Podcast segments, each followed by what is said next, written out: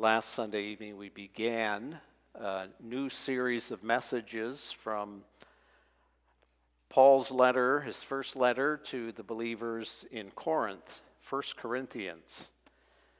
We're going to pick up where we left off. Pastor Dave kind of gave an introduction, and we covered the first part of, of the greeting and the encouragement and a section of, of thanksgiving. But we also were forewarned that there would be several different issues that Paul would be addressing. And so we are going to jump right in with one of those issues this evening. We're going to pick up at verse 10 and then read through verse 17. I appeal to you, brothers, by the name of our Lord Jesus Christ, that all of you agree, and that there be no divisions among you, but that you be united in the same mind and the same judgment. For it has been reported to me by Chloe's people that there is quarreling among you, my brothers. What I mean is that each one of you says, I follow Paul, or I follow Apollos, or I follow Cephas, or I follow Christ. Is Christ divided? Was Paul crucified for you? Or were you baptized in the name of Paul? I thank God that I baptized none of you except Crispus and Gaius, so that no one may say that you were baptized in my name. I did baptize also the household of Stephanas, and beyond that I do not know whether I baptize anyone else. For Christ did not send me to baptize, but to preach the gospel, and not with words of eloquent wisdom, lest the cross of Christ be emptied of its power. This is the word of the Lord.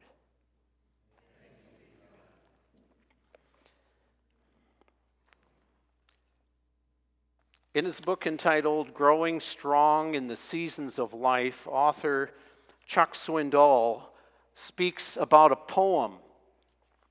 And he doesn't know who the actual author or writer of the poem is, but he uses it as an example to say that that poem may be indicative of what often happens within the setting of a church community.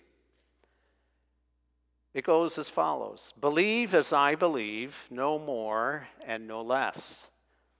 That I am right and no one else confess. Feel as I feel, think only as I think. Eat what I eat and drink what I drink. Look as I do, do always as I do, and then, only then, I'll fellowship with you we think, wow, what a self absorbed kind of perspective. And that's true, but yet, if you think about it, there are people that have been treated like this. People who have felt that they had to live up to some sort of unattainable standard in order to be part of a fellowship within a church community. Division and conflict, as we know, has always been a threatening force since the church began. And so it really shouldn't surprise us that the very first issue that Paul addresses in the letter that he wrote, the first letter to the believers in Corinth, was concerning division and fraction within the church community.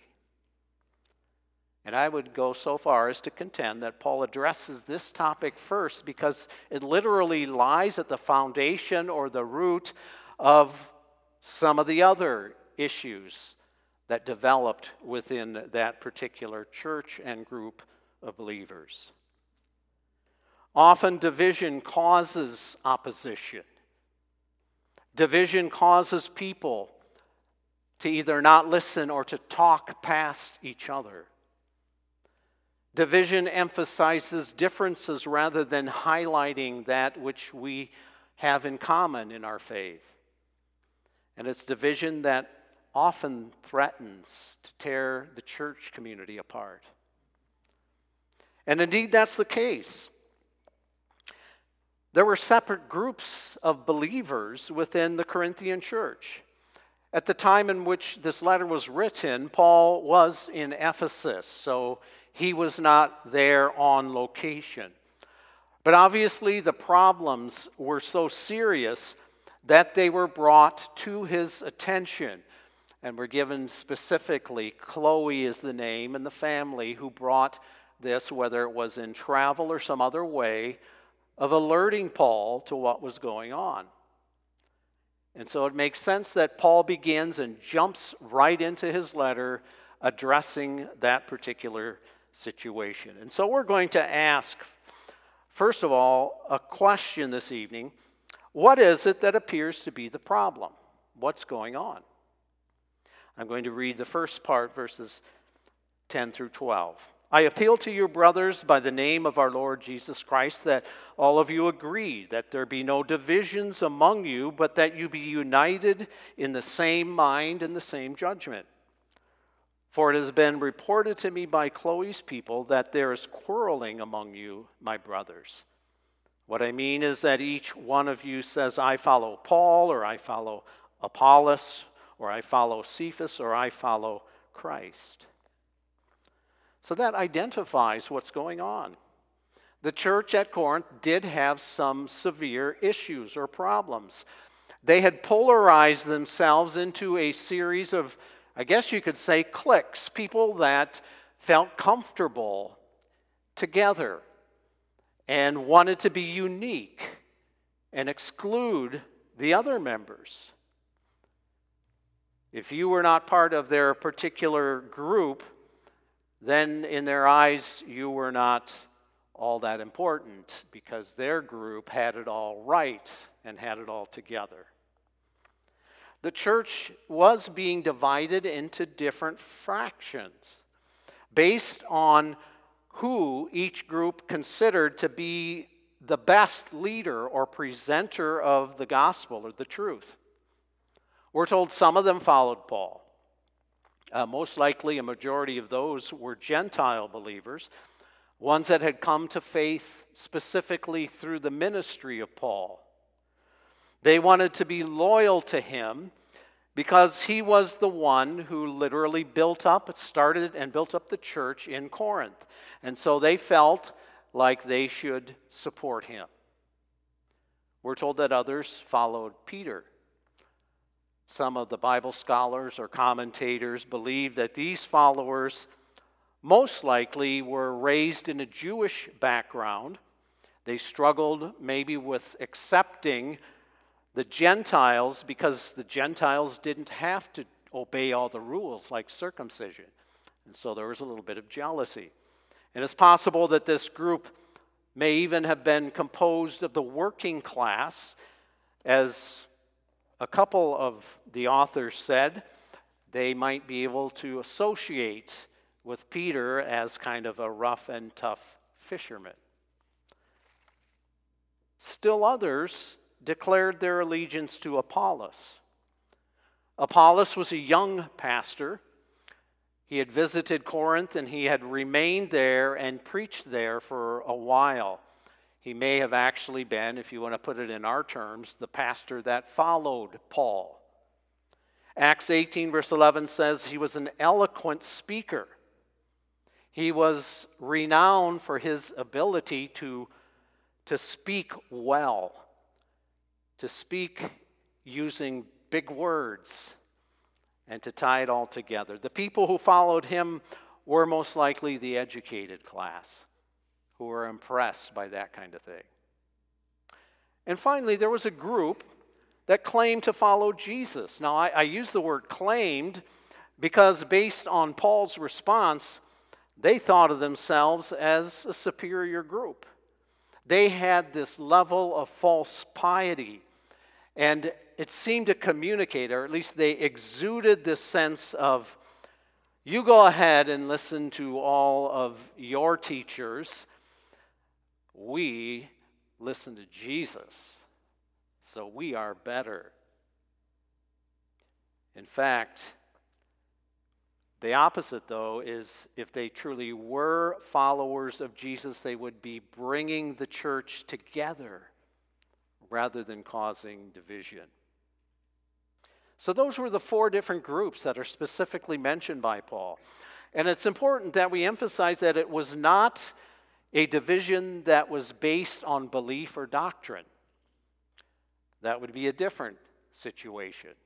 That's the kind of thing that we look at and say, yes, there is often differences of opinion, especially in areas of doctrine. And in that case, there may be discipline involved. That's not the case. Rather, we could say that these church members decided to have a popularity contest. And they had their four different nominees. And in so doing, they separated each other or separated themselves into four different groups. And each one was arrogant enough to say, We chose the right leader. We're better than the rest of you. And what's of particular importance and interest, I believe, is that Paul does not advocate for any one of these groups. He doesn't even say the Jesus group, the ones following Jesus, is the best route. He says all of them are not doing what the church of Christ should be doing, and instead they're being divisive. They're fracturing the body of Christ. They were arguing over which group you ought to be a member of, and then they were disassociating with all those who were not part of their particular group. So that's a problem we've identified. And obviously, it's a significant issue within the church. The second question that we want to answer is again a simple question What is the solution? We see these different groups, we see the division, the schism.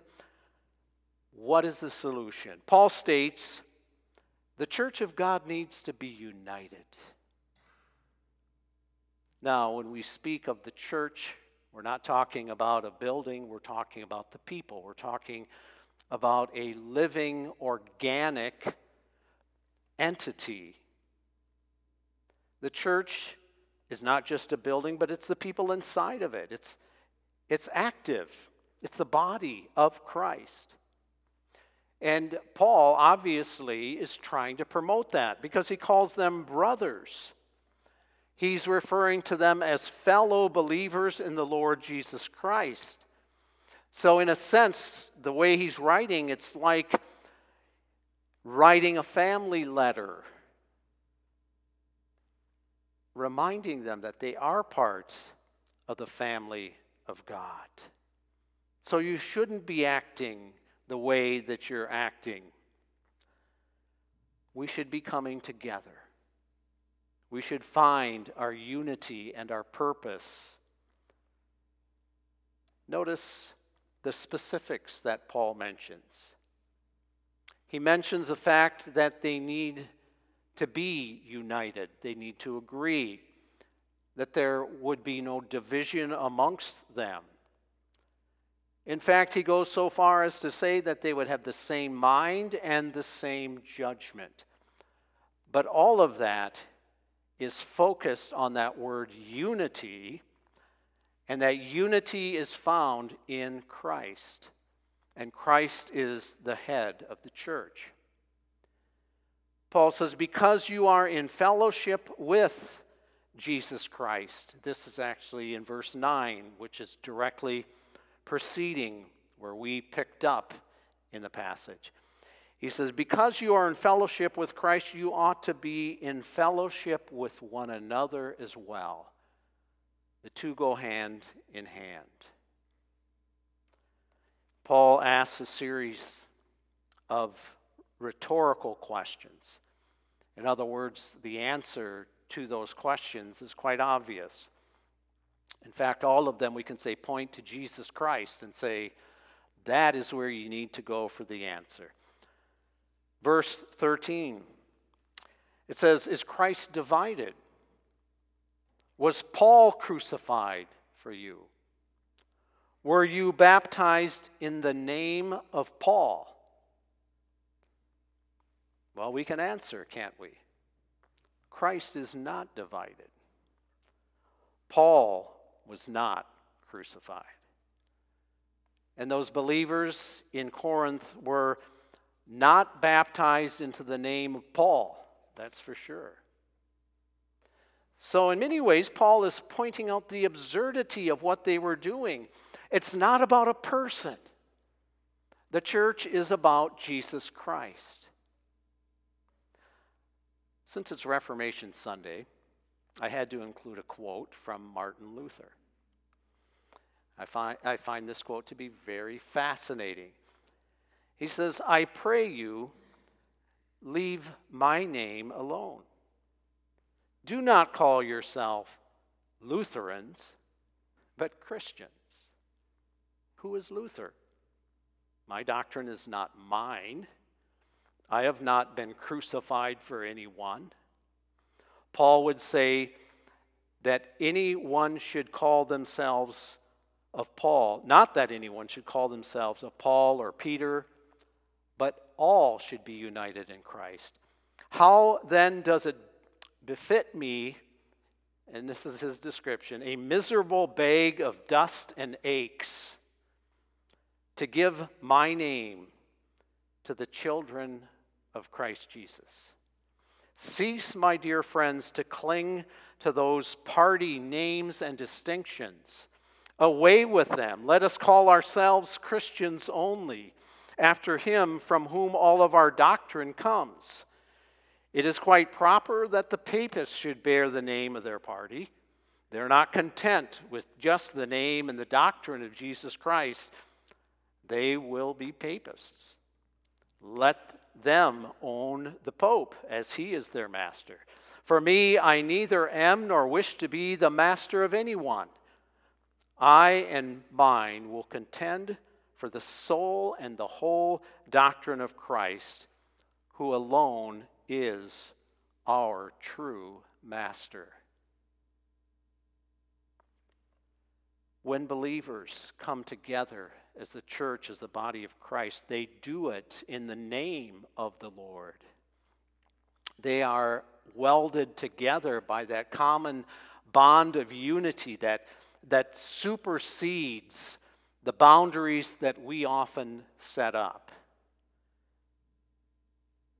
There are people with whom we will have disagreements, but it'll be over minor things. On the major issue of Jesus Christ and who we are in Him, we're called, as Paul says, to be one in mind and in our judgment. So, what is the solution? The solution is unity in Jesus Christ. And that leads us then to our final question. Of course, I had to have three. What are we called to do? I'm going to read just some segments from that last section, verses 14 through 17. I thank God that I baptize none of you except Crispus and Gaius so that no one may say that you were baptized in my name. For Christ did not send me to baptize, but to preach the gospel, and not with words of eloquent wisdom, lest the cross of Christ be emptied of its power. So Paul goes on to state specifically that he only baptized a few people in Corinth. Why does he go to such great lengths to make that point? Well, eventually there was a group at Corinth who were claiming to be disciples of Paul, and some of them may have been bragging, it was Paul himself that led me to the Lord, or I was personally baptized by Paul. He goes on to tell exactly a couple of the people that he did actually baptize in Corinth. But he corrects them and says, Don't put your status on me or my name. I didn't baptize you in my name, and you can't be identified with me. You need to be identified with Christ. In verse 17, he says very clearly Christ did not send him to baptize, but to preach the gospel. He was set apart for that purpose. And you and I are also sent in the same way that Paul was. We are sent to share the good news of the gospel. What is the gospel? The word in the New Testament, the Greek word is euangelion, which means good news. The gospel is the good news that God loved us so much that he sent his son to die for us. Jesus Christ is the Son of God who became flesh so that he could die on the cross to pay the price for our sins, to make atonement for us. He did it in our place. He died so that we didn't have to die on a spiritual level. He was judged for our sins. He rose again from the dead to prove that forgiveness. And because of that, we are able to have eternal life. It's not through our works. It's not through our effort. It's not through us being good people. It's not through us being baptized or even by joining a specific particular denomination. It is a gift of God. And like uh, most gifts, it doesn't depend upon the person who's receiving it, but the person who gives it. God has given this amazing gift. In Romans 5, verse 8, it says, God shows his love for us in that while we were still sinners, Christ died for us.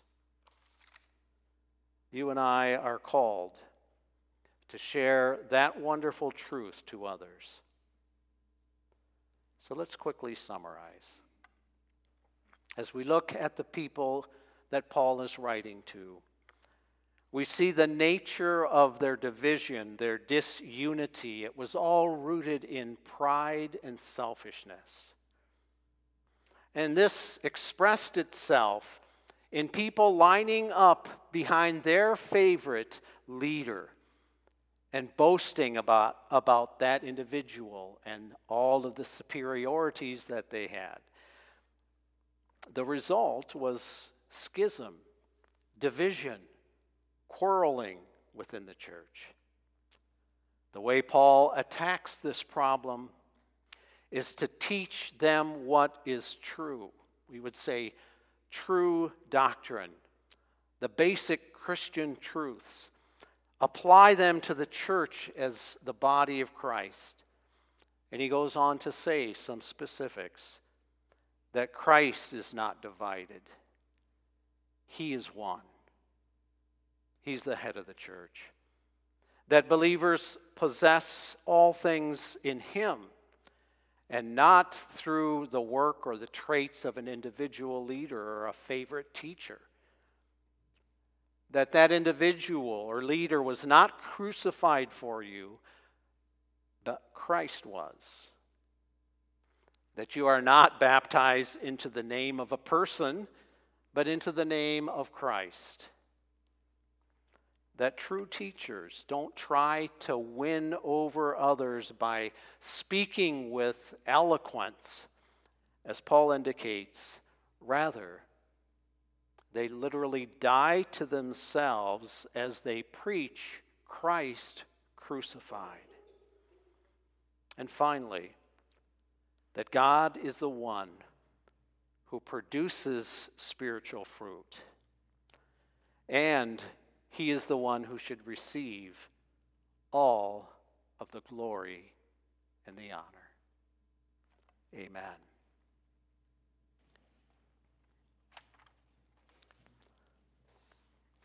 Our Father in heaven, we thank you. What a wonderful gift. We look at this letter that Paul wrote to this body of believers.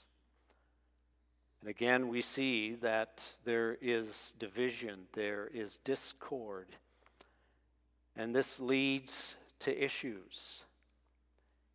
And we see a level of pride and arrogance. And in the process, the focus is taken off of the unity that the church is to exemplify through Jesus Christ. Lord, as we look at these words from the Bible, may they impact us because we also are part of the family of God. And we need to be reminded it's not about a person. Often we look around and we see individuals that have risen to prominence because of a trait or an attribute or, or something that makes them appealing. But Paul says that's wrong. We need to focus on who Christ is. We need to together look at the truth. And we're reminded on this Sunday of Reformation that that is what preserves your word and as it is passed from generation to generation. Help us to remain faithful. Give to us the words to speak. Help us to share the joy and the hope that we have in Jesus our Lord. We pray this in his name. Amen.